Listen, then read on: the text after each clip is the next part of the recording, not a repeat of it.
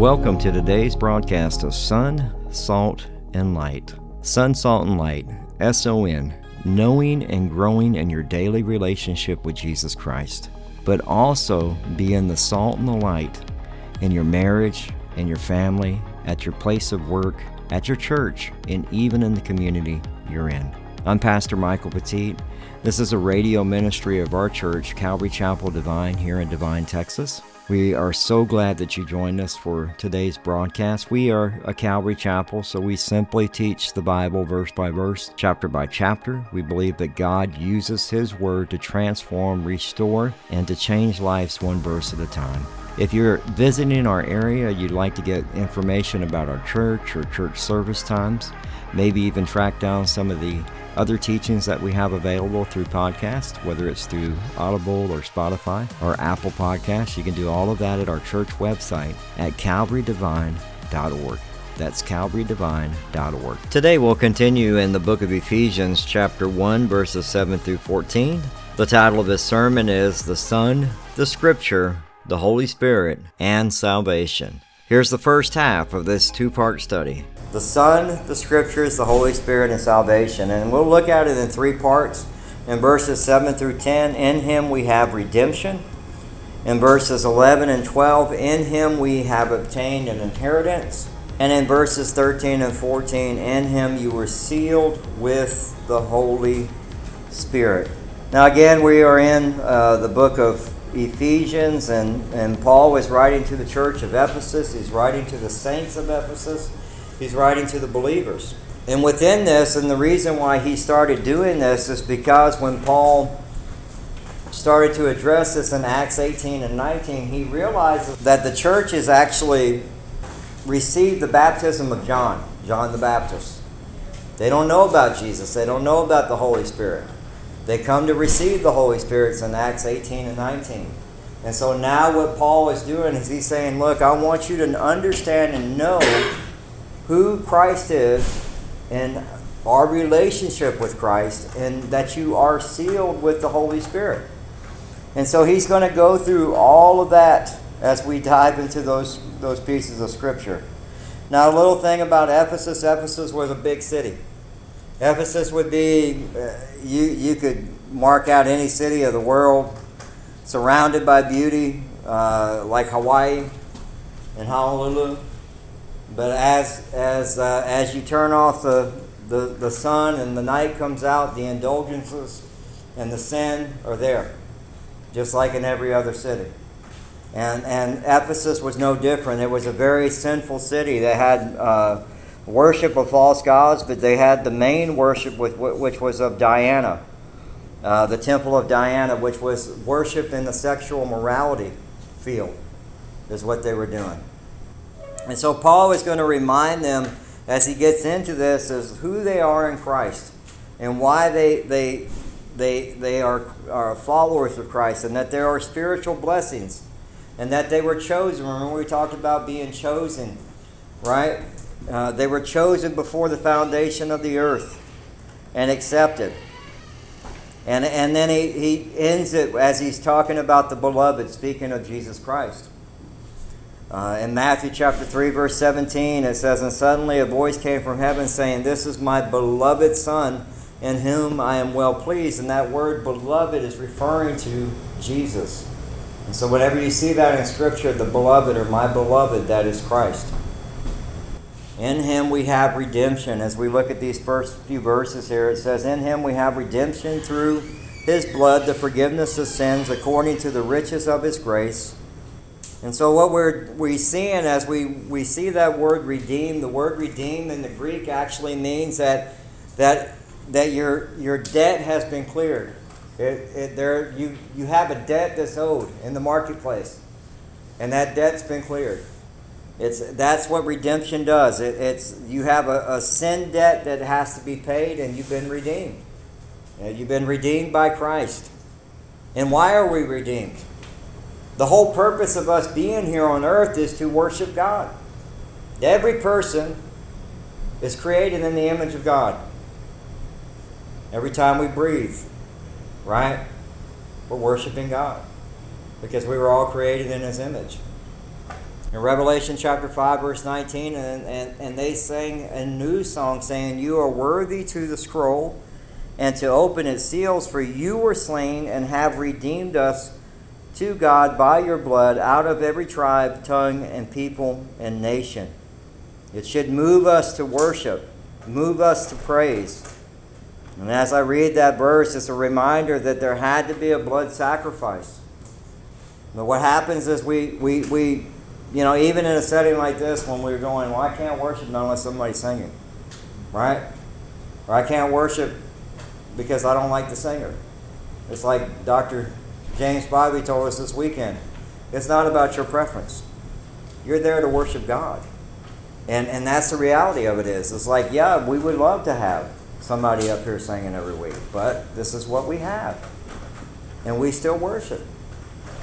In Romans 6:16 it says, "Do not do you not know that to whom you your present uh, present yourselves slaves to obey, you are that one slave whom you obey, whether of sin leading to death or of obedience leading to righteousness."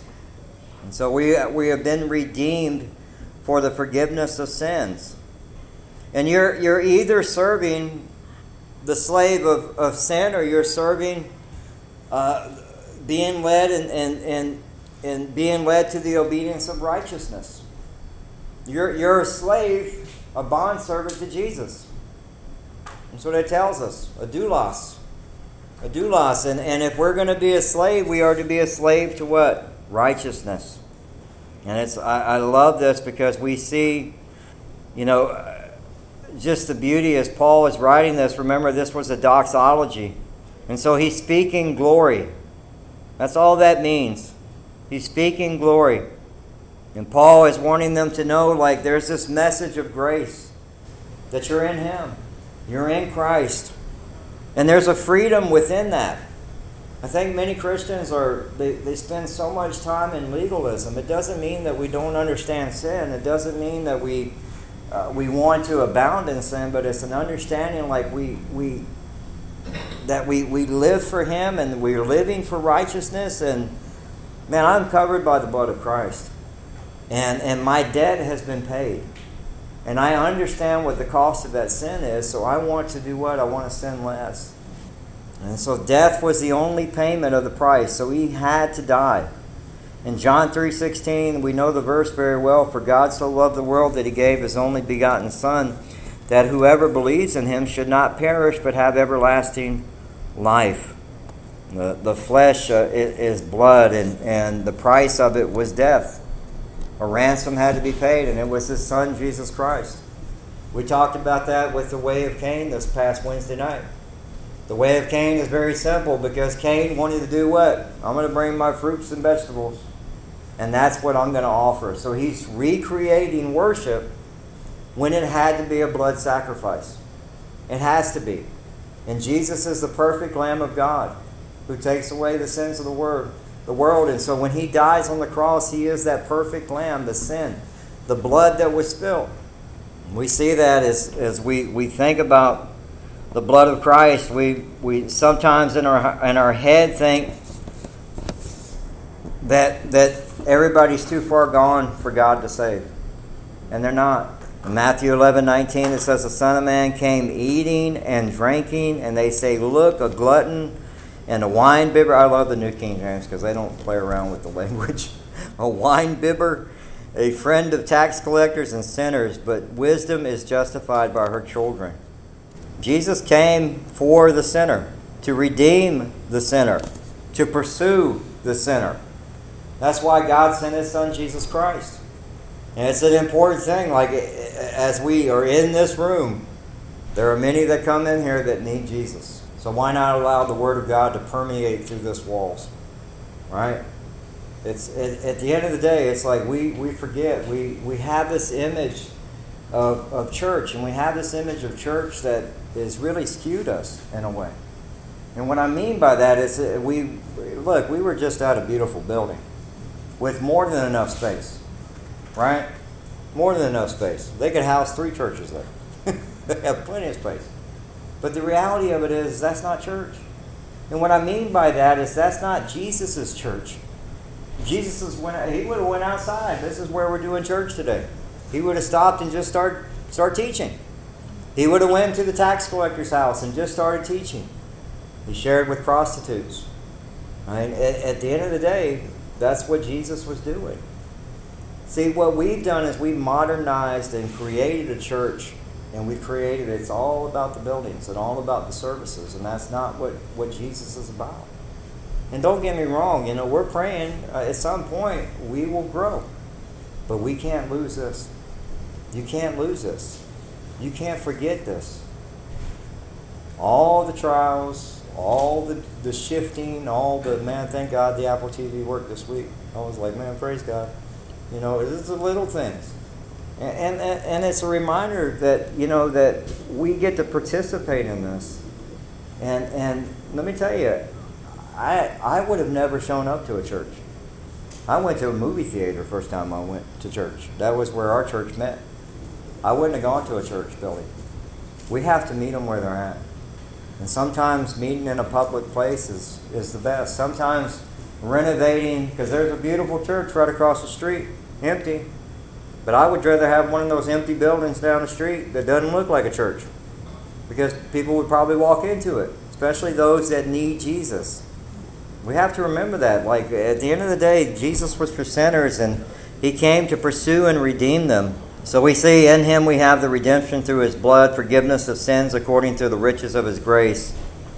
And so now what we see is sin, you know, is explained, and, and there are no excuses. So the Bible clearly defines what sin is, and and he clearly defines that we the only way to have that sin forgiven is through the blood of Christ.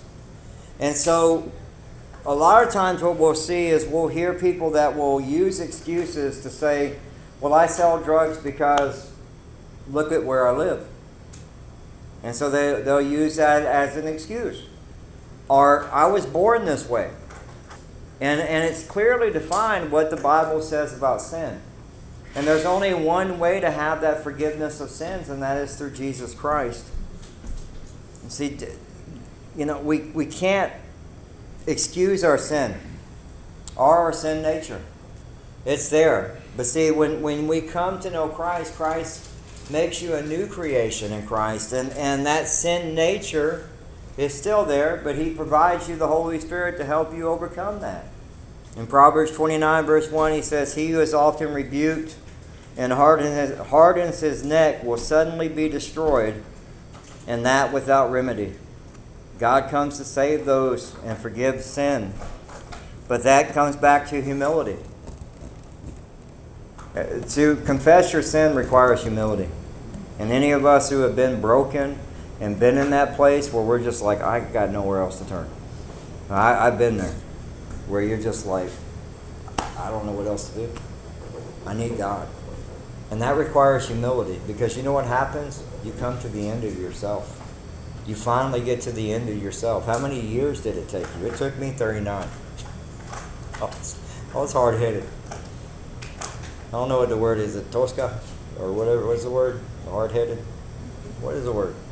Somebody help me. I'm not even. There you go. What is what is? I'm coming up with my own words now. I made my own language, man. I'm sorry. Everybody's like, Mike, don't. That's why my Spanish teacher, Missy Barber, told me you don't need to be speaking Spanish. so, but we need to remember what we need to do is, is there are going to be people who harden their hearts and stiffen their necks. You move to the next person. And you keep praying for that person. And pray that God gets a hold of them. Because as we see with the prodigal, the prodigal return, right? The prodigal return. And and but did did did the father go chase the prodigal everywhere he went? No, he didn't. He didn't. He knew what he was doing when he walked out. He was raised that way. He knew. But what happens is we harden our neck. And so, it, you know, we, we pray that people don't get to that place of brokenness or, or they have to be uh, pressed, but it happens. Know, that's why it's important for us as we talk about, about Christ that we do talk about the wrath of God. I mean, I, for whatever reason, I mean, we forget that that that we're not beyond uh, beyond recovery, but we also have to remember that God is a just God. And eventually, God's going to say, enough. And He's going to send His Son. Only God knows when that time is. But people thought in Sodom and Gomorrah they had many days ahead of them. And God said, enough. That was enough. And He destroyed Sodom and Gomorrah. Eventually, the, the tribulation will come and the rapture will happen, and it'll be enough. And we'll get to a point where there is no turning back. And you're either on, that's what we talked about Cain being on the wide road and Abel being on the narrow path. It says, according to the riches of his grace. And, and I love that because it's the forgiveness of sins and it's, it's that remembrance that he casts that, that sin as far as from the east is to the west.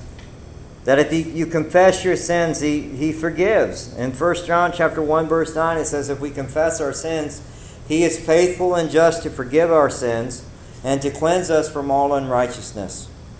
Again, you just have to get to that place of saying, you know what? I need to stop. That's what you have a conscience for. But you also have the Holy Spirit in, that resides in you. And the Holy Spirit's letting you know, hey, you're, you're going too far here. You're over there trying to, you, you, know, you, you're trying to grade the line out. Well, let me see how much grade's here. Let me see how close I can get to that line before I sin.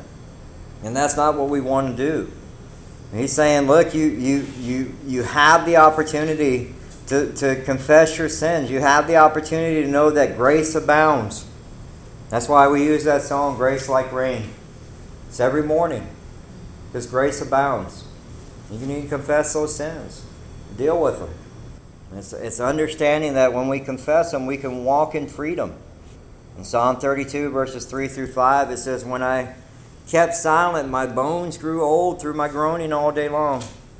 For day and night your hand was heavy upon me. My vitality was turned into drought of summer. Selah. I acknowledge my sin to you and my iniquity. I have not hidden, I said, I will confess my transgressions to the Lord, and you forgave the iniquity of my sin. Selah.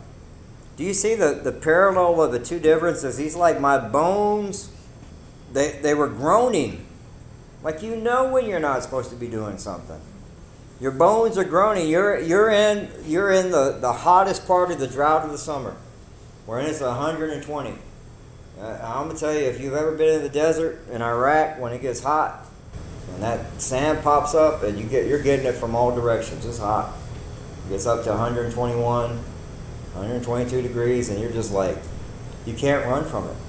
And that's what he's talking about. He's like the summer, the hottest part of the summer, the drought that's there. You're parched. You're you're you're dry. You're you're the only thing that can can save you is your confession of, of sin. He's like, it doesn't have to be this way. And that's what Paul is saying. It's like, it doesn't need to be this way. Like, you have Christ. It brings relief when we confess our sins. And I've always told you that there's, there is a blessing whenever you are obedient to God. In Romans chapter 5, verse 20, it says, Moreover, the law entered that the offense might abound, but where sin abound, grace abounded much more. In verse 8 it says, Which he made to abound towards us in all wisdom and prudence. And that's a, two unique words there. Wisdom is, is the understanding that when you're filled with the Holy Spirit, you understand what life and death and heaven and hell, you have that wisdom now because you're in Him. You've been given that wisdom. And, and at the same time, you're, you're given the wisdom of what forgiveness is. You're given the wisdom of what righteousness and holiness is. So when t- somebody tells me I can't forgive, I'm, I'm like, who are you serving? If you're in Christ, who are you serving? You're in Christ. He's given you the wisdom to overcome that, to deal with that. In Proverbs chapter 2, verse 6, it says, For the Lord gives wisdom, from his mouth come knowledge and understanding. That's what you need to pray. Lord, I don't know how to forgive, but I need you to give me knowledge and understanding on how to do it. And God will. But let me tell you something. This is very important. When God gives you the knowledge and understanding of how to do it, of how to do it, then you need to actually step out in faith and forgive that person.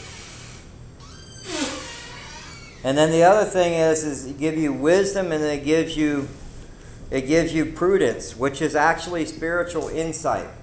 Spiritual insight. And, and, and prudence is actually when you apply the wisdom and you practice it daily. So you, you understand life and death, but I'm going to live practically according to what God has called me to do. God has called us all to be servants. God has called us all to share the gospel. God has called us all to make disciples. I love, I was talking with Dr. James Spivey, and, and he was telling me about the church, and he was like, one of the things I challenged the church when I was here, because he used to, ba- he was the pastor of First Baptist before Dan. And he goes, I challenged him. I said, you know what? My job is is to make disciples out of you, to feed you, to get you ready, and, and that's my job. And your job is to disciple somebody. And your job is also to serve. Now, I'm very adamant, and I told him, I said, I love that about serving, but I, I think sometimes what the church does is we focus it primarily inside the church. No, I, I, man, you can serve the community. You're like, yeah, you're gonna it like Ruben's a coach. He actually coaches, I think, two baseball teams. His son and his daughters. He can reach more people than I can. In Christ, he's that example. He's serving the community. Uh, we don't think of it that way. We've gotten to where, and this is what you know. Hopefully, as we go see the movie, we're all encouraged to to step outside of our comfort zone. Because Greg Laurie, when I was listening to the sermon uh, or listening to an interview that he did, Greg Laurie said that he originally was just doing uh, was doing cartoons and sharing the gospel that way with the cartoons, and they ended up making a million of those tracks that got passed out. And um, and then from there, they asked him, "Well, why don't you go teach or go share?" And then he went out to Riverside because nobody wanted to go to Riverside uh, at the time. They didn't because they were all being pulled in different directions.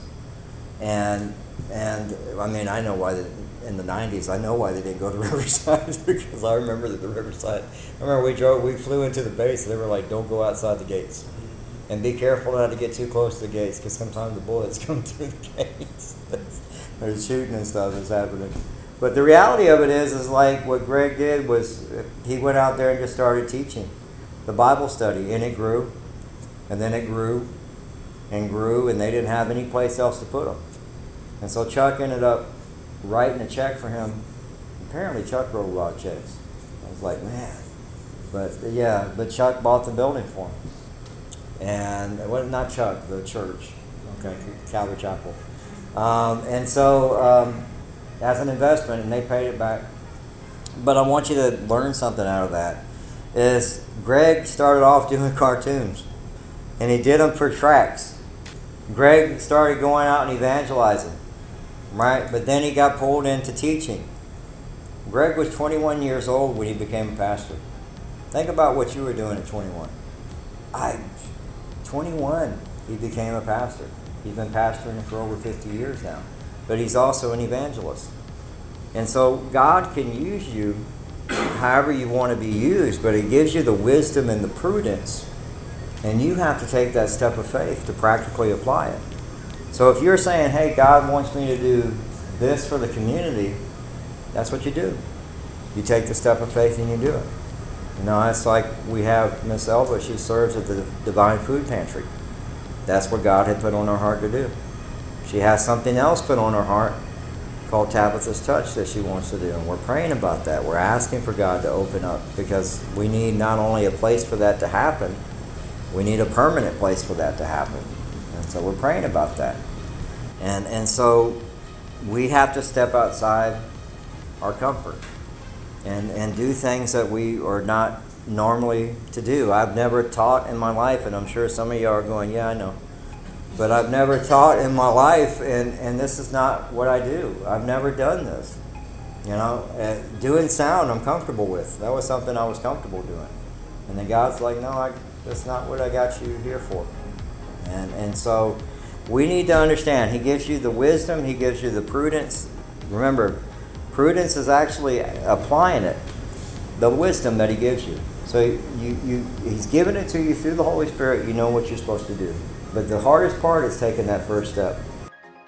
Well, that concludes today's broadcast of Son, Salt, and Light Radio. We hope that you enjoyed it. If you'd like to submit a prayer request or get in contact with us or find out service times, you can do all of that at our website, uh, as well as get uh, our podcast at Spotify, Audible, TuneIn Radio, pretty much wherever you can find a podcast. Uh, you you can just type in Son, Salt, and Light, and you'll find it.